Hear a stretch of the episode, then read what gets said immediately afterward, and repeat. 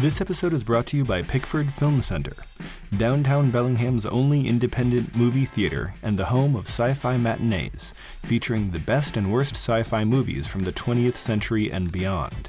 This season's sci fi matinee theme is robots, including Tobor the Great, The Invisible Boy, Blade Runner, Westworld, and Future World. Pickford Film Center is located at 1318 Bay Street in Bellingham, but you already know that. Okay, it says here maybe add space sounds in the background, like laser gun style. Pew, pew, pew, pew, pew, pew, pew.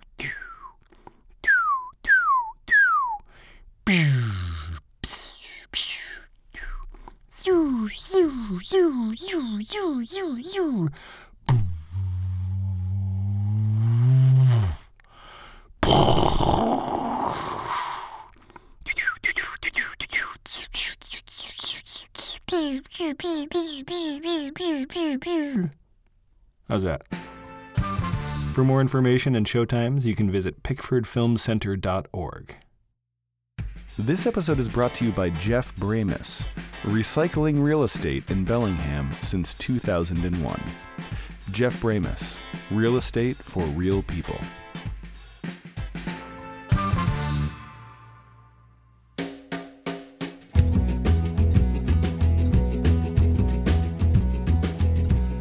Welcome to Little City Big Sound. I'm David Pender Lofgren.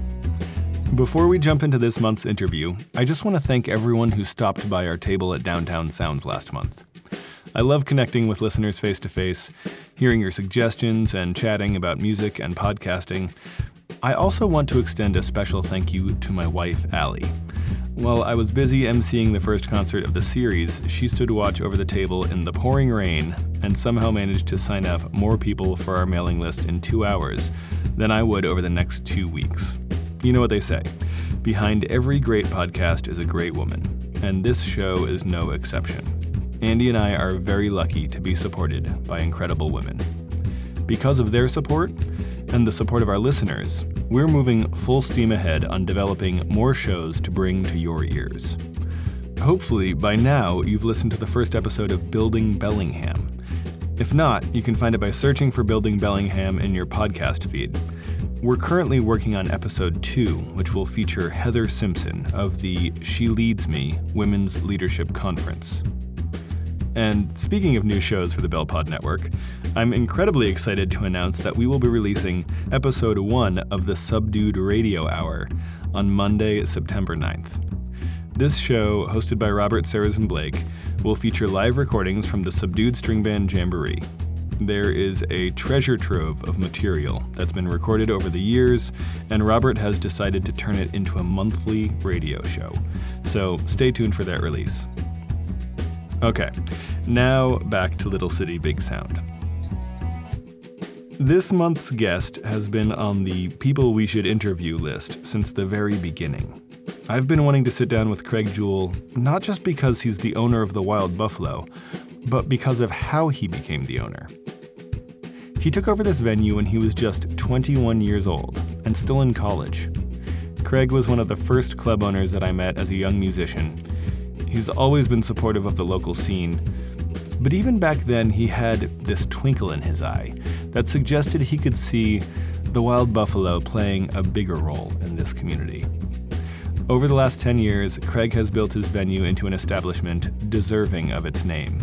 The Wild Buffalo now plays host to nationally touring artists and bands on a weekly basis. In addition to booking, Craig is a musician in his own right. He currently plays in Petty or Not, Bellingham's Tom Petty tribute supergroup, and has been writing and performing his own original music since his college years. Here's our conversation. Craig Jewell, welcome. Well, I, I'm I'm happy to be here. In 2008, when you were 21 years old, We're just jumping right in. we're jumping right in. Okay. And still attending Western Washington University, you and uh, two business partners, Roger Mills and Ed Eversole, took over ownership of the Wild Buffalo. You were barely old enough to be in a bar. You've said before that you had less than $1,000 in your bank account at the time. How does a broke 21 year old college kid become the owner of the largest music club in town?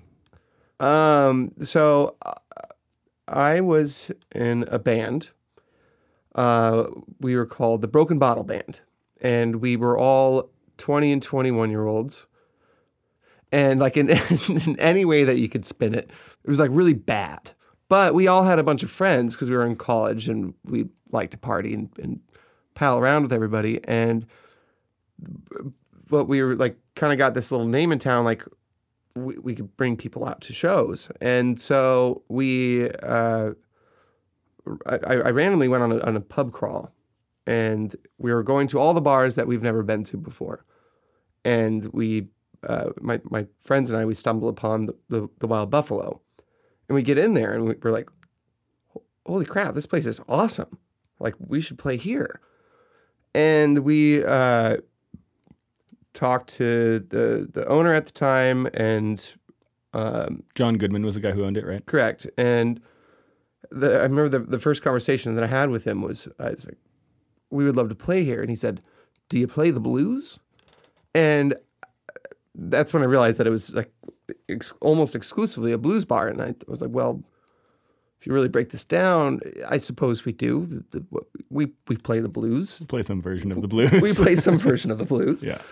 but he wouldn't he wouldn't let us play there and so then because we I, I, I couldn't sell myself to him and then um, i ended up they had an open mic night and i fell in love with with the bar with the club. And then um, just kept on talking to the guy and i was like please just let my band play here. This is so much better than than driving out to fairhaven. All my drunk friends can just walk down the street. This would be awesome.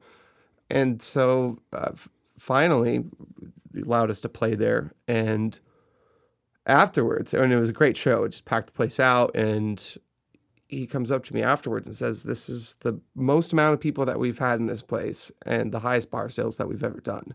How did you do it?" I said, "We didn't play the blues," and and I have nothing but love for for John Goodman. Him and I still work on stuff uh, even to this day. But he was just very passionate about the blues and and trying to maintain that as being what his venue had. So we, we became close, and at that time, it didn't look like the venue was going to be open for much longer because of the the financial situation that they were in. And he basically handcuffed me to the business because he respected and trusted what my direction would be with the business. What does that mean to handcuff you to the business? Basically, so if any other person that wanted to come on board that had money, which wasn't me, they, they had to have me become the owner with them. Okay.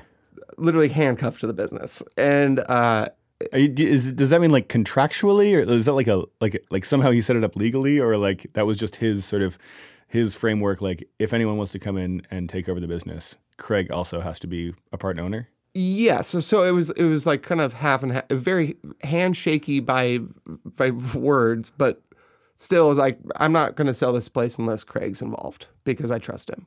Wow. So he was like, "Uh, "But we need people to buy the place. We need we need money." And uh, so I, I found two people that were currently involved with the business that that had some some money or access to money, and so that's when the first partnership started. And I lied and said that I had a bunch of money, which I didn't. And uh, I was like, "Oh yeah, I got a grandpa. He has money," but I wasn't gonna ask my grandpa. I was just like, I was just trying to get my way through the whole thing.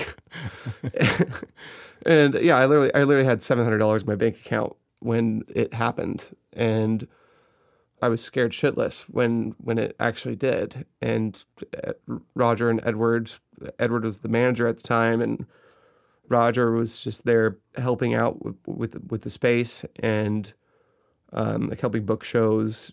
Yeah, I was I was a 21 year old who'd been legal to be in a bar for four months, and all of a sudden I owned a bar, and I was still trying to graduate college, and it was just beyond frightening because I, I didn't know what the formula was. All I knew is that this business had lost lots of money uh, over the course of 10 years and wasn't financially viable. And I was now, now this, this thing that was bleeding money is now mine. So do you feel like at that point, like were, were you? I want to understand. Like you as a college kid, were you super into music? Do you feel like you had a really good sense of what the music scene was and what could uh, what could be profitable? Like, were you coming to, the, to this from a place where you thought, you know, I probably have a good sense of what's what's popular or what will bring people in the door? Absolutely not. I had no idea. I knew that I could bring my college friends out to, to, to see a show. I wasn't like, I was raised on the Beach Boys and Frank Sinatra and Michael Jackson, pop music. And that's all I really knew. And that's like the only shows that I, I, I'd really seen were, were like pop shows. So not on this micro level. I did I had no idea about it at all. I had no idea what people wanted to see. All I knew is what people didn't really want to see because looking at the books and what had been booked at this specific venue in the past. And so, no, zero knowledge whatsoever about what would work here in Bellingham. And so that's what even made it more frightening, other than just like buying a hemorrhaging business, was buying a business that you didn't know how to run. Yeah. Yeah, it was it was it was crazy. I didn't even tell my parents about it, and they found out by reading a, a newspaper article, because that's how frightened I was. Because I didn't even know if it was going to last a week. Because like I was like I didn't have to pay anything for it, so I was like well, I'm not going to tell anybody. But this is this is crazy. Wow. And uh, know, my mom called me crying. It was like, Craig, what are you doing? I was like, What do you mean, mom? Just graduating college. It's like, what what is this I just read in the paper? Like, oh yeah, I got a I got a bar now.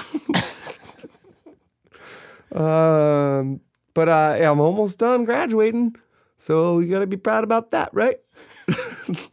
So you you graduated eventually, like a year later, you graduated with a, a BA in communications and a minor in uh, business administration. Is that right? International business. I created my own minor. Aha.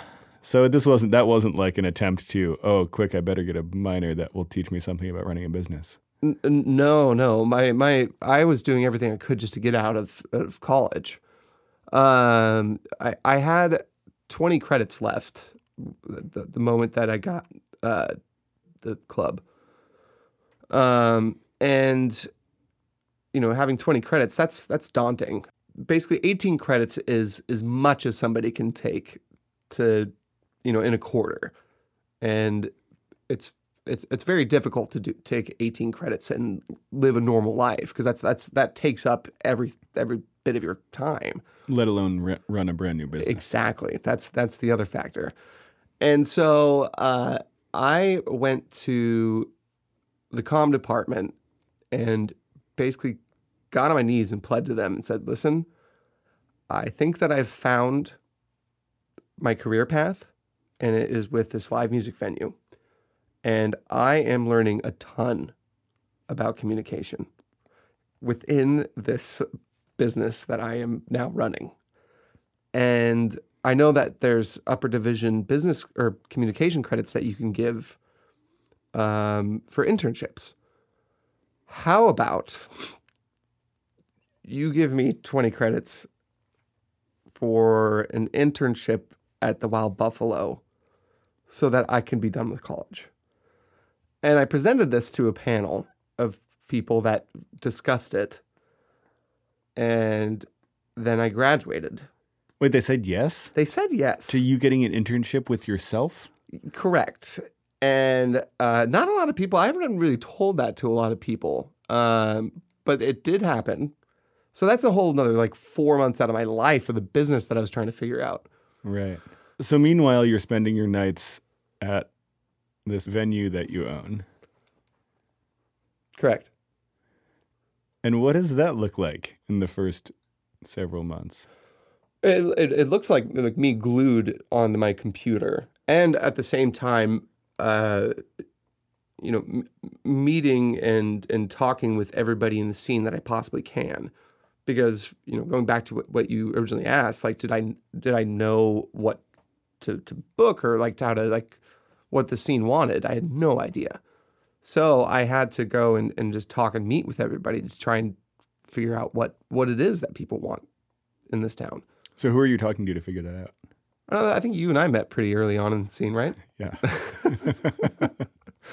um, a number of people. You start out with, um, you know, the Acorn Project guys were, were the, the the first folks that I really kind of like latched onto and became friends with, and then you know like Yogoman because like I I I mean he was on top of the the Bellingham world during those the, that time frame. right. This is 2008, 2009, right? So Mhm.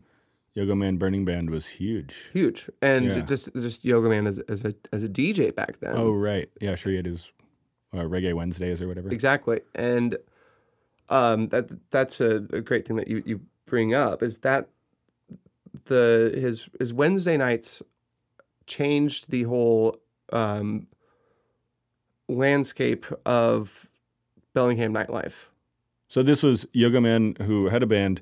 Um, he would also spin vinyl, like old school reggae 45s, and he would do that once a week. That was originally at Boundary Bay, right in the Correct. beer garden. Yes. And uh, and then once a month at Boundary Bay in the beer garden, he would have the live band play. Right. But it was and and it was that was just during the summer and it was just this it was all out mayhem. It was like the biggest night that you could imagine. Uh, but during that time frame the biggest nights in bellingham were thursday nights. Back at the the up and up you'd start at the up and up and you'd you would get the super cheap pitchers uh, and then you would go to the nightlight which is now the underground uh, and there'd be a line around the block and that would be 80s night, right? And everybody went out on Thursday nights for years and years and years in Bellingham. That was just like the big thing.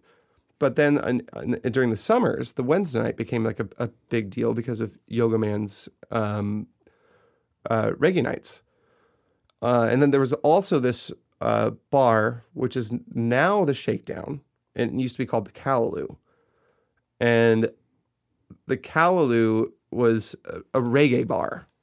Like they almost just specifically had like reggae music or Yeah, and they had like a Caribbean themed kitchen and stuff. yeah, and dance hall and and all that.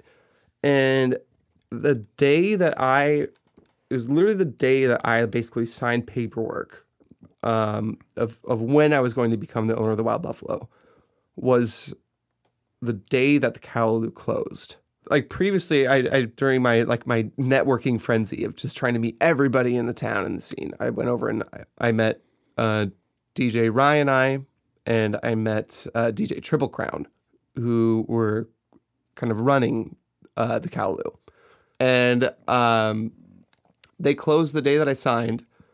It was a Wednesday, and they were like called. They called me up. It was a random number, and I was like, "Hello, this is Craig." Um, they called me up and said, "Hey, hey, oh, Craig, uh, it was nice to meet you the other day, but uh, the Callaloo's closed now, and we always did the after party on Wednesday nights of of reggae night during the summer."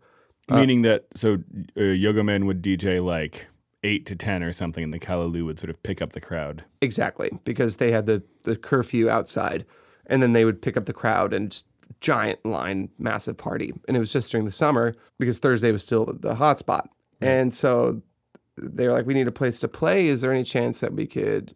You said that you're now affiliated with the Buffalo, and that day I said yes.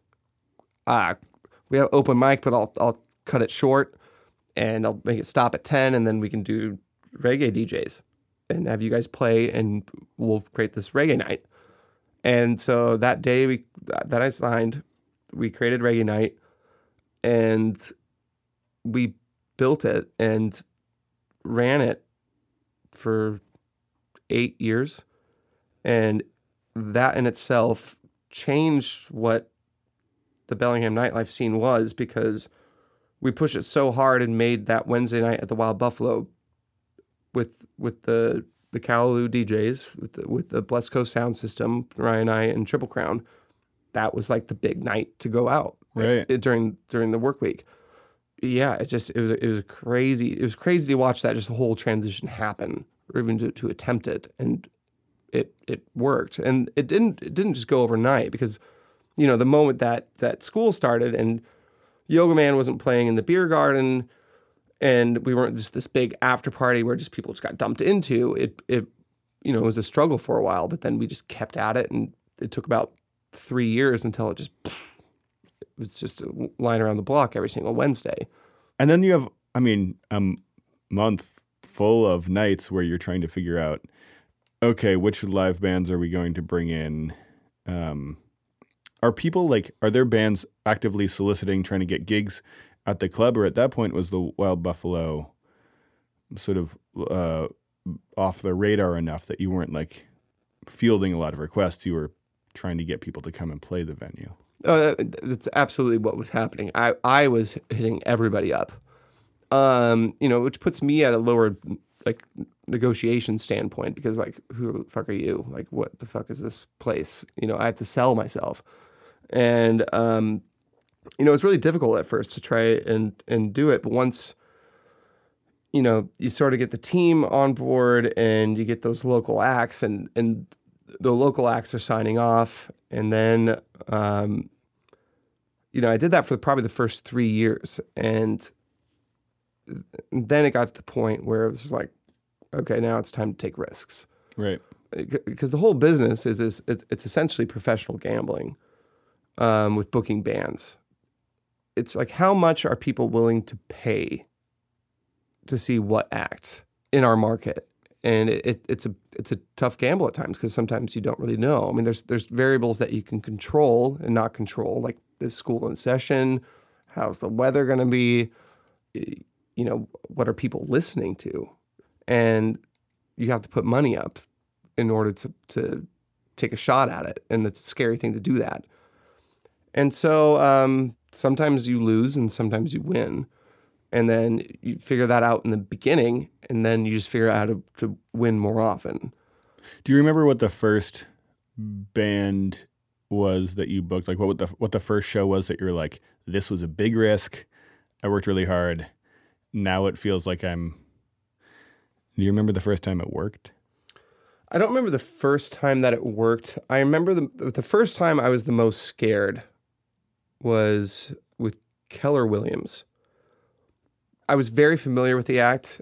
Keller Williams uh, is a sort of one man band act, really big in the jam scene, um, and has no affiliation with the Right. realty company.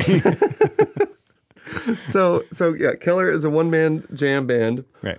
and he uh you know in order to get any kind of artist you, you have to to guarantee them a certain amount of money and uh i was like this this will work this will work but they wanted x amount of money and x amount of money was just like i don't have that in this business's bank account like this is frightening and but i was like i i, I feel like it's going to work and uh, so I like had to convince my business partners. You know, this isn't just me alone. Just you know, I have people that are relying on me to make sure that this thing works. Oh, oh, here's the best part about all of this. Back then, you know, we're talking right when we were starting this business. So this is about like 2008, 2009, something, Yes. somewhere in there. People did not buy pre-sale tickets at the Wild Buffalo at all. We just didn't have like the, a, a website that really like supported it because there was never one in place beforehand. So there was no pre-sale tickets. Like the previous Wild Buffalo pre-sale tickets, a bartender would just write down the name of the band and then would ask around for the how much the ticket price was, and then was just write it in and just sell it.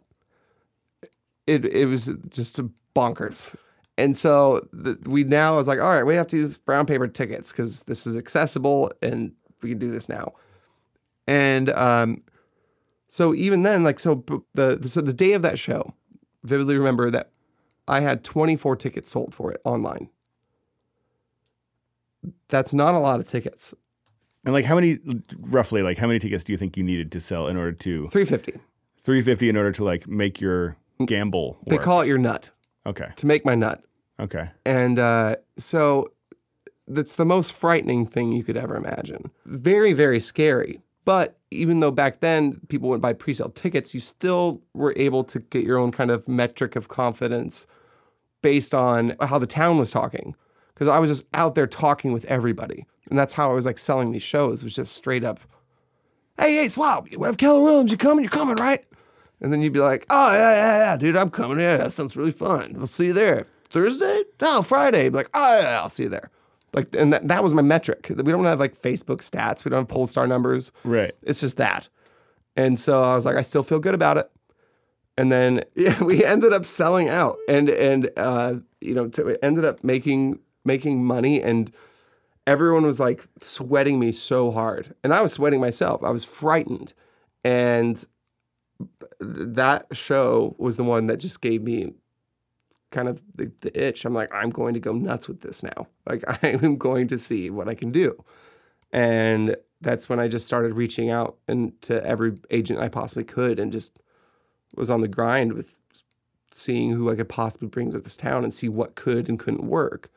So, um, to kind of create a fair balance with that, the, with those successes that you have with like that first big one, you also have massive failures. And I mean, there's no way around it because it is just professional gambling, and sometimes the cards don't fall your way. Even if you try to control every variable that you possibly can. For example, uh, we had this act. Uh, I'm not going to say it specifically, but it was a big reggae act, and it had sold out the first time that it came through at twenty dollar tickets, and so the next time around, um, you know, the agent hit me up and was like, "Oh, it's time to bring this reggae back act back in," and I was like, "Oh yeah, let's do it. That's sold out. This is awesome. Woo!" And uh, I didn't, and I and I put in a, a big giant offer reflecting how much money the that it made the, the first time, and then um, it only did a hundred or so tickets sold, and it lost buttloads of money. And then I had to go back and be like, what did I do wrong?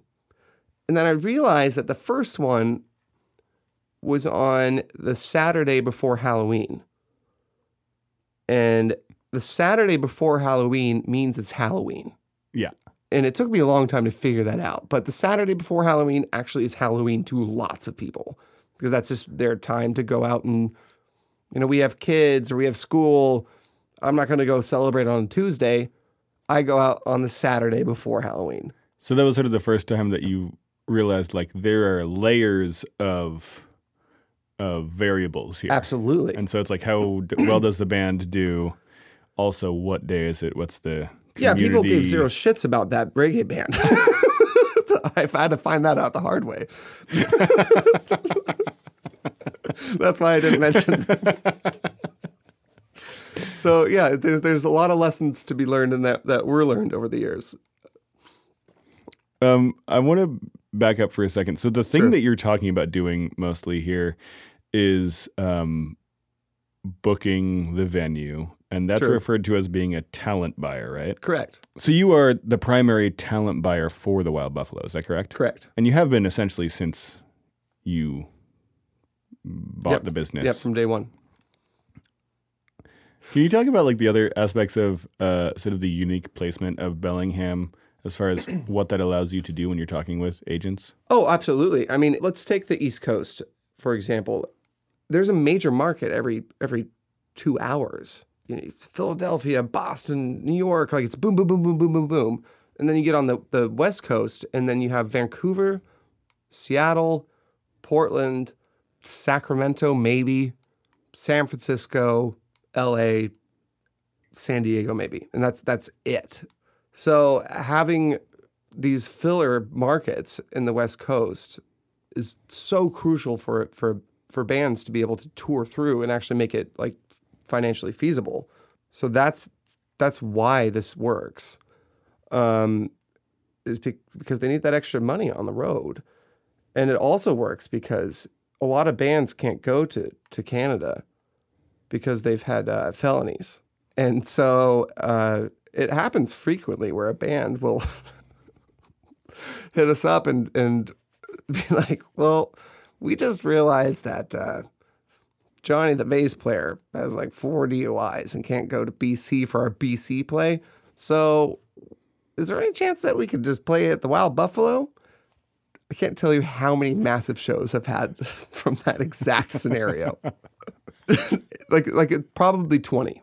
Wow. Like sold out, like massive underplays. And underplay is when a band plays a venue that they have no business playing at, which we've kind of hung our hat on as far as the, the Buffalo goes, is having like the the Macklemores and the Snoop Doggs and the ODESZAs and bands that have no business playing. Those are just because we've developed good relationships with those acts. Then there's the other side of the underplays where they just can't go to Canada. Uh, as the Buffalo has grown, you've had to like uh, adapt the business a lot. It feels like you know you've increased security presence. Uh, the bar staff has grown. You've expanded the size of the stage. Can you talk about sort of the moments uh, when you realized, okay, we need to do something different here? Or, like, are there specific instances um, when you've had an experience and learned a lesson that told you, like, okay, we need to change the way that we're operating because either the acts that we're bringing in are changing or the audience is changing or Well, so I mean, absolutely. We recently dealt with a situation where a uh, an individual, uh, their pronouns are are they and them, uh, approached a security staff and and asked them if they were able to or allowed to use uh, the men's bathroom because that's what made them feel uh, more comfortable and it's it's been our policy to where to allow anybody to use whatever restroom that they wanted to. Uh, you know, in in our industry, there is a high turnover in staff, and sometimes we would overlook giving every single staff member our entire policies and telling them exactly how we, everything should be be ran, and that's that's our fault as you know as business owners. And and we assume all that fault and take responsibility for it. And that staff member said i don't think so because they just didn't know what our policies were and how they should really answer that question. And then it got brought to our attention via social media and direct messages. And i i, I personally stepped in to to not only apologize and take responsibility for it, but um, we offered up a, a, a, class put on by PFLAG, and so I mean it was a wake up call, and it was it was good. We had the class at the venue, um, and you know a lot of a lot of good came from it. A lot of people from the community came out that had their own questions. Uh, the the person that was involved in the whole thing came out and uh, they were very grateful of us taking care of it and we it was nothing but hugs at the end of it and we ended up putting on a drag show together this last Tuesday. Awesome. So like there's there's times like that when I do jump out of just the talent situation and the entertainment part of things um, when it's absolutely necessary to because it is my business and and I have to make sure that everybody feels comfortable in the business. This episode is brought to you by Irish and Folk Mondays at Boundary Bay Brewery. Every Monday, Jan Peters hosts a thriving Irish music session, followed by a stunning acoustic concert series featuring local, regional, and nationally touring artists performing a wide variety of folk and traditional music. Listeners and players alike can enjoy the great selection of food and drink available in the Boundary Bay Beer Garden, experience the age old tradition of session playing with Bellingham's intergenerational Celtic music community, and revel in the world class sounds of the feature performance. This month, Jan Songs Productions is proud to present the lively Quebecois and Acadian dance music of Groupe du Jour, local phenoms of rad trad sweater weather, regional old time banjo great Jerry Gallagher with harmonica master Mark Graham, and Irish accordion master John Whelan with All Ireland fiddle champion Brian Conway. For showtimes and more, visit jansongsproductions.com and follow Irish and Folk Mondays on Facebook. Irish and Folk Mondays at Boundary Bay Brewery, where the only boundaries are the beers.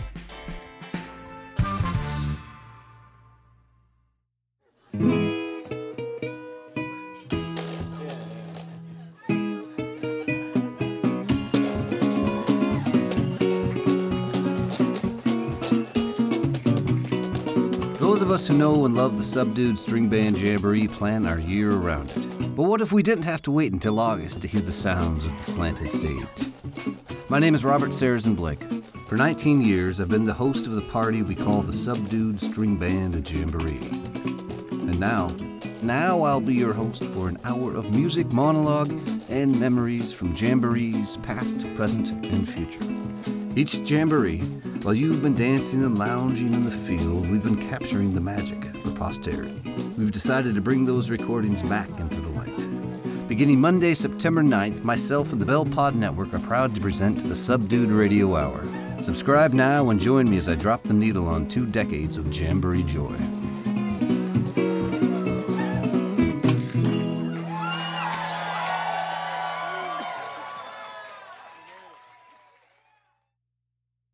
Uh, one of the strangest things about the music business is that it's standard practice for touring acts to have what's referred to as a hospitality rider.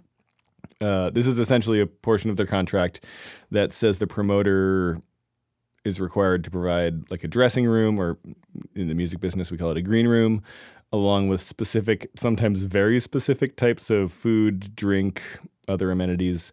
Um, probably the best known example of this is Van Halen requesting a bowl of M and M's with all the brown M and M's removed. Mm-hmm. Um, as an owner and a talent buyer, like you negotiate these hospitality riders all the time. What are some of the strangest requests you've received, or are there like do people ask for things that really surprise you? Uh, I mean, at this point, nothing surprises me. The, the first time that I had a, a, a giant rider from an act was this big country music legend, and we we look at the rider, and it is just pages long. It's we need to, you know, on Mondays we need to have a chicken dinner, and everybody needs to have chicken. On Tuesdays it's salmon. Um, no matter what, we need like all these Pellegrinos. We need a bottle of bourbon. We need two bottles of of uh, tequila of this caliber, like 300 beers. Not even exaggerating. Added up to about 300 beers. Basically, like just shy of a thousand dollars worth of of things that you could consume, and being so naive and young at the time, we went and bought all of it just like it would have been the coolest party for anybody in the entire world. Like for for 40 people. Like 40 people would have been stoked and drunk and having the time of their lives and just fed as much as they could possibly eat.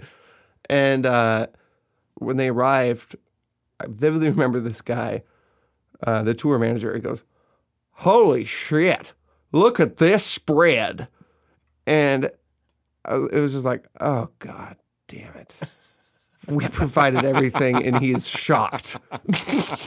so I should not have provided everything, and I should have just advanced this with Mr. Country Music Legend and not have provided everything. What I've learned over the years is that they are wish lists as well as they want to make sure that you're paying attention. And if you pay attention to the small things, it shows that you're a good promoter and that you're taking care of them. There's this act that's been through Beats Antique. They're a, a very big national touring act. Uh, they play rooms anywhere from, you know, like 1,500 people to 3,000 people. So playing a room our size is, you know, an underplay for them. And on their rider, it it said three baby robots. And this was one of the biggest, like the first biggest acts that we'd had. And so I was like, shit, where did we get these baby robots at? And uh, we, we, myself and my business partner at the time were like scrambling around, like looking for what can we find. And then we ended up going to, um, uh, what's that business that Django used to own? Oh, Merchbot, Yeah. Merchbot, and uh, he had these little tiny little robots there that you could buy. Merchbot was like a, a novelty sticker and a novelty store, Right. and uh, so we got the baby robots. And you know, right when they get to the green room, they saw the baby robots, and they were immediately just ecstatic and elated, like. Oh, they got the baby robots. And they were like high fiving the whole crew. They're like, yeah. and it just showed them that we paid attention. You know, Right. we, we weren't just like looking at like the all right, they need like a shit ton of alcohol and they want some hummus and so on and so forth, and just pro- provided our own spread for them. We actually catered to them, and so uh, that's kind of like the the holistic rider is what we've kind of figured out. Like, make them happy, make them comfortable, try to make sure that they're not too drunk, and uh, that's that's kind of the routine. Do you feel like some of that is your responsibility to, like, like to not give them too much alcohol or something? Is that part of your job? Not necessarily. That's the tour manager's job. I mean, th- there's a reason why you you basically take a babysitter along with you when you're on the road. so that they make sure that you don't do that. And so you you do like to you know you you spread the alcohol out there and and whatever they ask for. Another random item that that often gets put into riders is ambiguous terms for drugs, like a bag of the good stuff, and you're like, well, what do they deem as the good stuff? And who am I going to get it from? And so, well, in Washington, we can you can be like, okay, well, you know, sure, weed's yeah. legal. I can buy you a joint or something, right? Yeah, I mean, well, they can't they can't uh, consume that in the in the building, um, but you kind of sometimes you just kind of get playful with it and just beforehand be like, "What kind of good stuff are you asking for?" And if they're like heroin, you'd be like, "Mm." and so that that actually hasn't happened, but. Uh, sometimes people have asked for some harder drugs in the past, and um, I think it behooves us to not um, try and go looking for hard drugs, and so we don't. but if if marijuana is legal and we can find some and somebody wants some, we can get that for them and tell them not on the property. Right. Um, uh, we could talk about the wild buffalo forever. Uh, Sure. I do want to move on to some other stuff, um, but before I do that, you have been responsible for some of the biggest shows that Bellingham has seen in the past decade.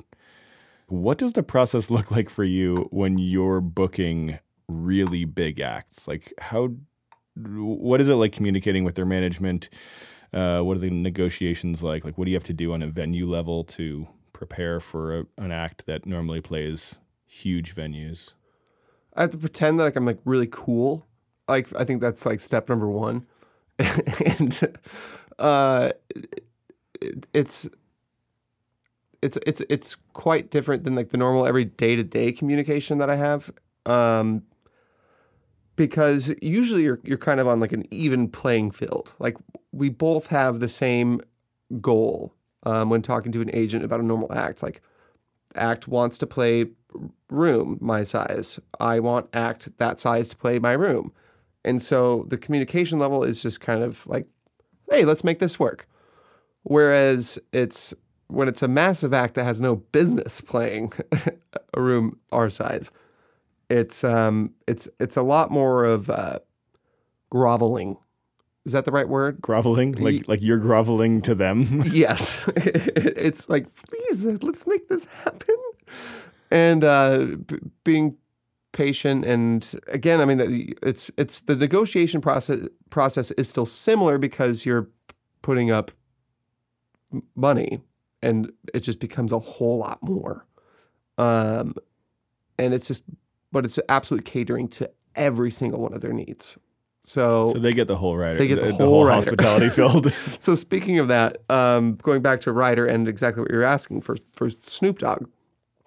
Uh, so Snoop Dogg came in as a complete fluke. It was a, a friend of mine. He's a manager of a bunch of different acts, and he ta- talent buys for a venue down in California. And he just sends me a text and says, "Hey, do you do you want to look at Snoop Dogg on December 22nd?" And then I just said, "LOL."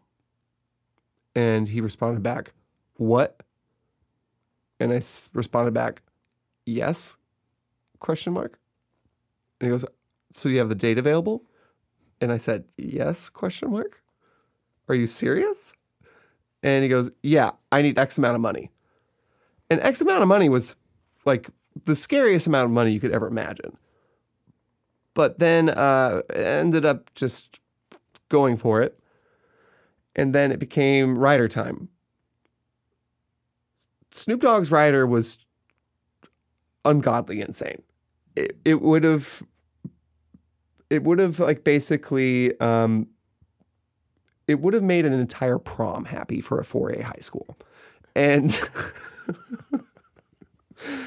and uh, long story short, Snoop Dogg gets in the room, asks for a lighter, lights a blunt. You can't tell Snoop Dogg that he can't smoke blunt. We'll take whatever, fine. Snoop Dogg goes on stage, performs for 55 minutes, walks off stage, leaves. There's $1,200 worth of shit in the green room.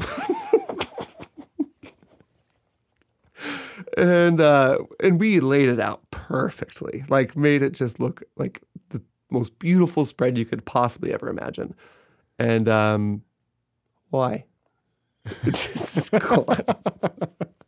So what do you do with all that stuff? Consume it, you know, like uh, you know, get on Craigslist and try to see what you can sell, save and salvage what you can. Um, you know, like treat your, your here's your here's your bonus to the staff. Uh, And here's your Christmas bonus. Uh, you get this bottle. You get this bottle. yeah, that kind of stuff. You know. Okay. Uh, I want to move on to Petty or Not. We had Stephanie Walbon, your bandmate from Petty or Not, on Love the her. show a few months ago, but our conversation never actually ended up covering much about the band. Hmm. So uh, maybe just can you give me a quick like synopsis of what the band is when you guys started? So w- what happened is um, I had taken a long break from from performing live music, and a lot of it was just being busy doing the festival, just the business in general, and also just realizing that every uh, original band that I, I was in was was failing. But then after three and a half years of not really playing any music, I decided that for my 10 year anniversary at the Wild Buffalo, I wanted to uh, get some of my favorite musicians together and basically just kind of do a one off jam Saturday night, make it free. And that's when I got the, the group together, which was Jeremy and Aaron from Polecat, Kevin and Jeff and Stephanie from Baby Cakes. And we just did this night of music that was amazing and fun and packed to the brims. And then the, the following day, you know, we were in a big text thread and Jeremy just texts, we have to do it. And then posts the article about Tom Petty passing away. So Jeremy sent that to us and we just decided like, let's do a one-off Tom Petty show. It- that, that was the, the whole intention of it. Just a one-off Tom Petty show. And then we got an offer to play Downtown Sounds immediately afterwards. And that was for like 7,000 people. And we're like, we're not even a band. and we're like, this is fun. And then we got an offer after that, uh, that show. And then they just, the offers just didn't stop coming in with, with people wanting us to, to keep the thing going. And we never wanted to, to stop. We just didn't have the intention of it doing that from the get go. Um, but we just we we all love each other. We all love the music, and we don't have to worry about anything. Like the the, the old stuff when back when we were doing the original songs and all the the dramas and the nonsense that goes in with all that. And it's just been this wild, fun ride of playing music we love, and it's petty or not. So it, it also gives us the the freedom of doing Fleetwood Mac and sometimes we even throw in songs that have nothing to do with petty just when somebody gets the itch and we all like the song um, but yeah we're like we sold out the tractor tavern we also have a headline gig at, at nectar lounge that's that's coming up and we're so we're getting like these prominent gigs at places that we've wanted to play at in our original groups that we've never been able to to get in on and we're selling them out without having to try uh, I think it's because we're playing uh, music from somebody that's not us, like Tom Petty. I think that's a big factor in it. but we we uh, we we we love it and we we we do a good job at it. And uh, my I, I do know that my girlfriend um, is is starting to get a little old of it because I, I listen to it every single day in the shower and I sing it out loud at least three songs um, for the first shower. That's in the morning, and then the second shower at nighttime. Um, so I'm pretty dedicated to it. To taking showers or to I would say both. Yeah, I have to have the two showers and I have to listen to at least three songs and sing those songs at the top of my lungs. Okay, so I mean, you're a guitar player, a singer. Uh, you've done a bunch of songwriting for uh, Juicebox and Broken Bottle Band, uh, bands that you, that you've played with in the past. Now that you're singing these Tom Petty songs, uh, I mean, he's a master of American songwriting. Do you feel like you're l- learning? Like, what are you learning about songwriting? Well, so uh, I, I the the things about Tom Petty is he has all these weird nuances that are extremely irritating. I come from a background of kind of like a, a, a rigid like you know the, circle of fifths. So this goes to this, this goes to this. This doesn't work with this. These aren't friends. Don't do that. Um, don't do me like that. And sometimes Tom Petty will just he'll, he'll like get out of key and um it- for example uh you wreck me. In in the bridge it's an instrumental bridge. It's going from C G C G G G C G C G G G then he goes E to B to E to B B B E to B to E to B B back to D bow bow and he goes out of key like the song completely goes out of key and I don't think he knew what he was doing at all. I think he was just like, this sounds good to me right now, now. This sounds good to me right now, now.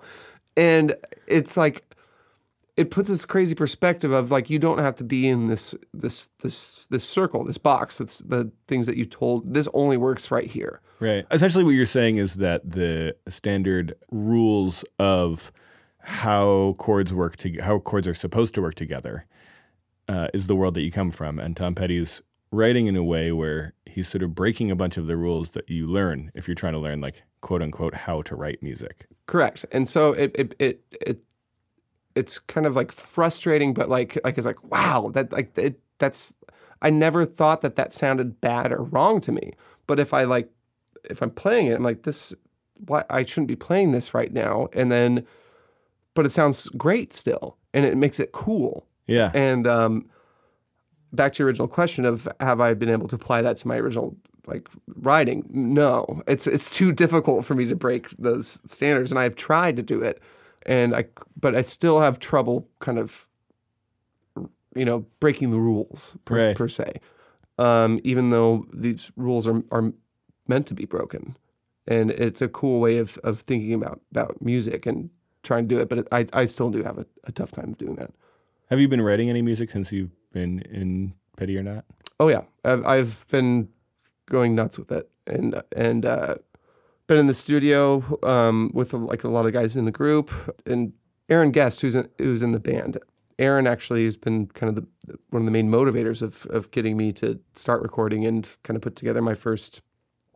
I don't want to call it a single because that means that there's more and there's there's not anything else yet. We recorded a song, Right. and um, he was the one that, that was like almost demanded that that we do it, and we did, and I'm I'm very happy about it. Can we? uh Can will you send me a, a copy of that so we can play it at the end of the show? Absolutely. So in Petty or Not, um, you, Aaron Guest, and Stephanie Walbon all sing lead. Yes. You all take turns singing lead, and like all of the members of the band are that sing are really strong singers. But I've noticed that like when you take lead, you're singing like Tom Petty. Like you're actually using some of the inflections. You're using some of the, uh, if we want to get really like vocalist nerdy about it, like you're shaping some of your vowels like his to get uh, this really authentic sound. What kind of work do you have to do to accomplish that? Or like what have you noticed about the way that Tom Petty sings that allows you to do that? To touch on the the nerdy side of it, you said vowels. Uh, it's consonants with Tom Petty. He he goes to the consonant of words faster than you would normally want to go to a consonant. Um, so like uh,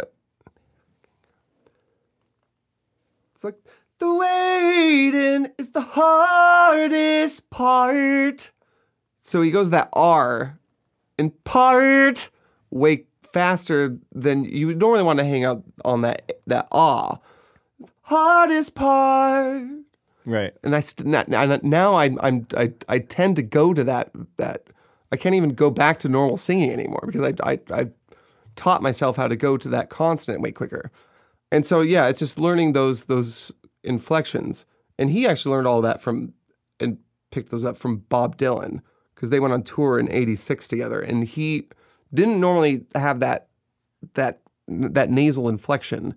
Um, until him and, and Dylan became best buds and, and they did the, the Wilburys together. And then he just started getting that. "Mm, mm," And, uh, but still sounding wonderful at the same time. Um, yeah, it's, it's a, it's a, it's a weird way of singing that still sounds great to me and most people. Do you do any booking for Petty or not? Yes, to a certain degree. We we so myself and and uh, Aaron kind of co-dad the band. I'm asking because I I wonder if being having spent so much time on the other side now as the talent buyer and the venue owner, like if that changes the way that you interact with talent buyers or venue owners as a band member, as a representative of the band.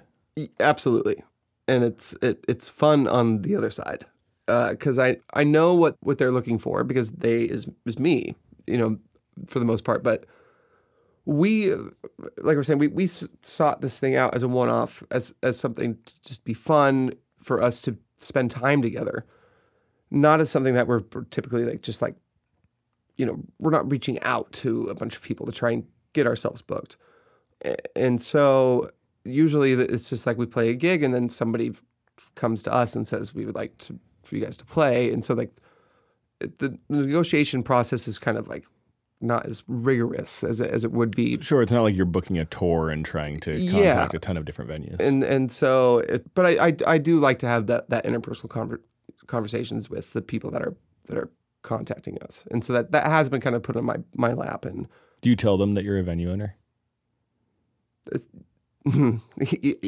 I don't like. Sometimes I do. uh, I don't like to throw around like you know. I, I'd like to be the the band member that is booking with them at that time. If it gets to a point where I feel it would make sense to say something like that, Sure. I will. If you know they start talking down to me, like, "What do you know, you dumb dumb?" Like, well, I I, I, I own a venue. I book a venue. If I feel like that's you know that's kind of like a Crayola way of of an example, but um, if if I feel like it makes sense to Right. to say something like that, then I will. So you're playing in a band that seems like it's doing pretty well. You have a venue, and you know you and your partners are. It seems like you like that's a success. What happens now? Like, where do you see? What do you want to try to accomplish next? That's a scary question. You know, sometimes when I'm when I'm singing in the shower, it's like I used to when I as a child I would like be in the bathtub and I would be playing with action figures and you know I'd be like flying around and and I would be imagining like that was me and like that's what I would love to do. That's like my goal to be able to fly like Superman and do all this and then as I got older, I would do the same thing. I would sing in the shower and I would imagine myself performing those songs live in front of a, a large group of people. And then uh, it, it's happened. You know, like I've, I've ba- I'm basically flying around like Superman as far as what my like goals were, like it's like my, my child's goals. Um, so I don't know. Like I, I what next is, and at some point I'm sure that I'll hit the doldrums and and I'll need something else. And um, you know, maybe I will fly someday. Well, Craig, uh, thanks for taking some time out of your busy life to come in and do this with us. Thank you for taking uh, your time out of your busy life to pick me up and bring me here. All right, that's a wrap for this episode. Thanks again to Craig for coming in and thoroughly entertaining us with his stories. If you want more information on the wild buffalo or any of Craig's projects, we'll put links in the show notes. And if you don't know what show notes are, no worries. You can find everything at our website, littlecitybigsound.com. This interview was recorded at Binary Studios. Thanks, Bob. Our ad music is courtesy of Mystery Chi. Thanks, Joel. Our interviews are engineered and mixed by Andy Rick. Our theme music was written and performed by Andy Rick, and our logo was designed by Andy Rick. Thanks for everything, Andy.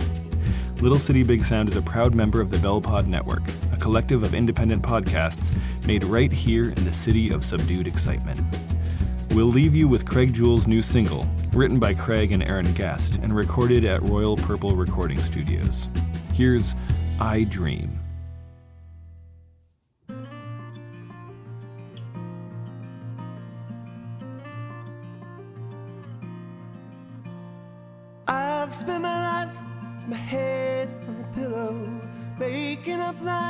That stick in the middle of my mind. Of my mind. Was never told by mom or dad that it was wrong or even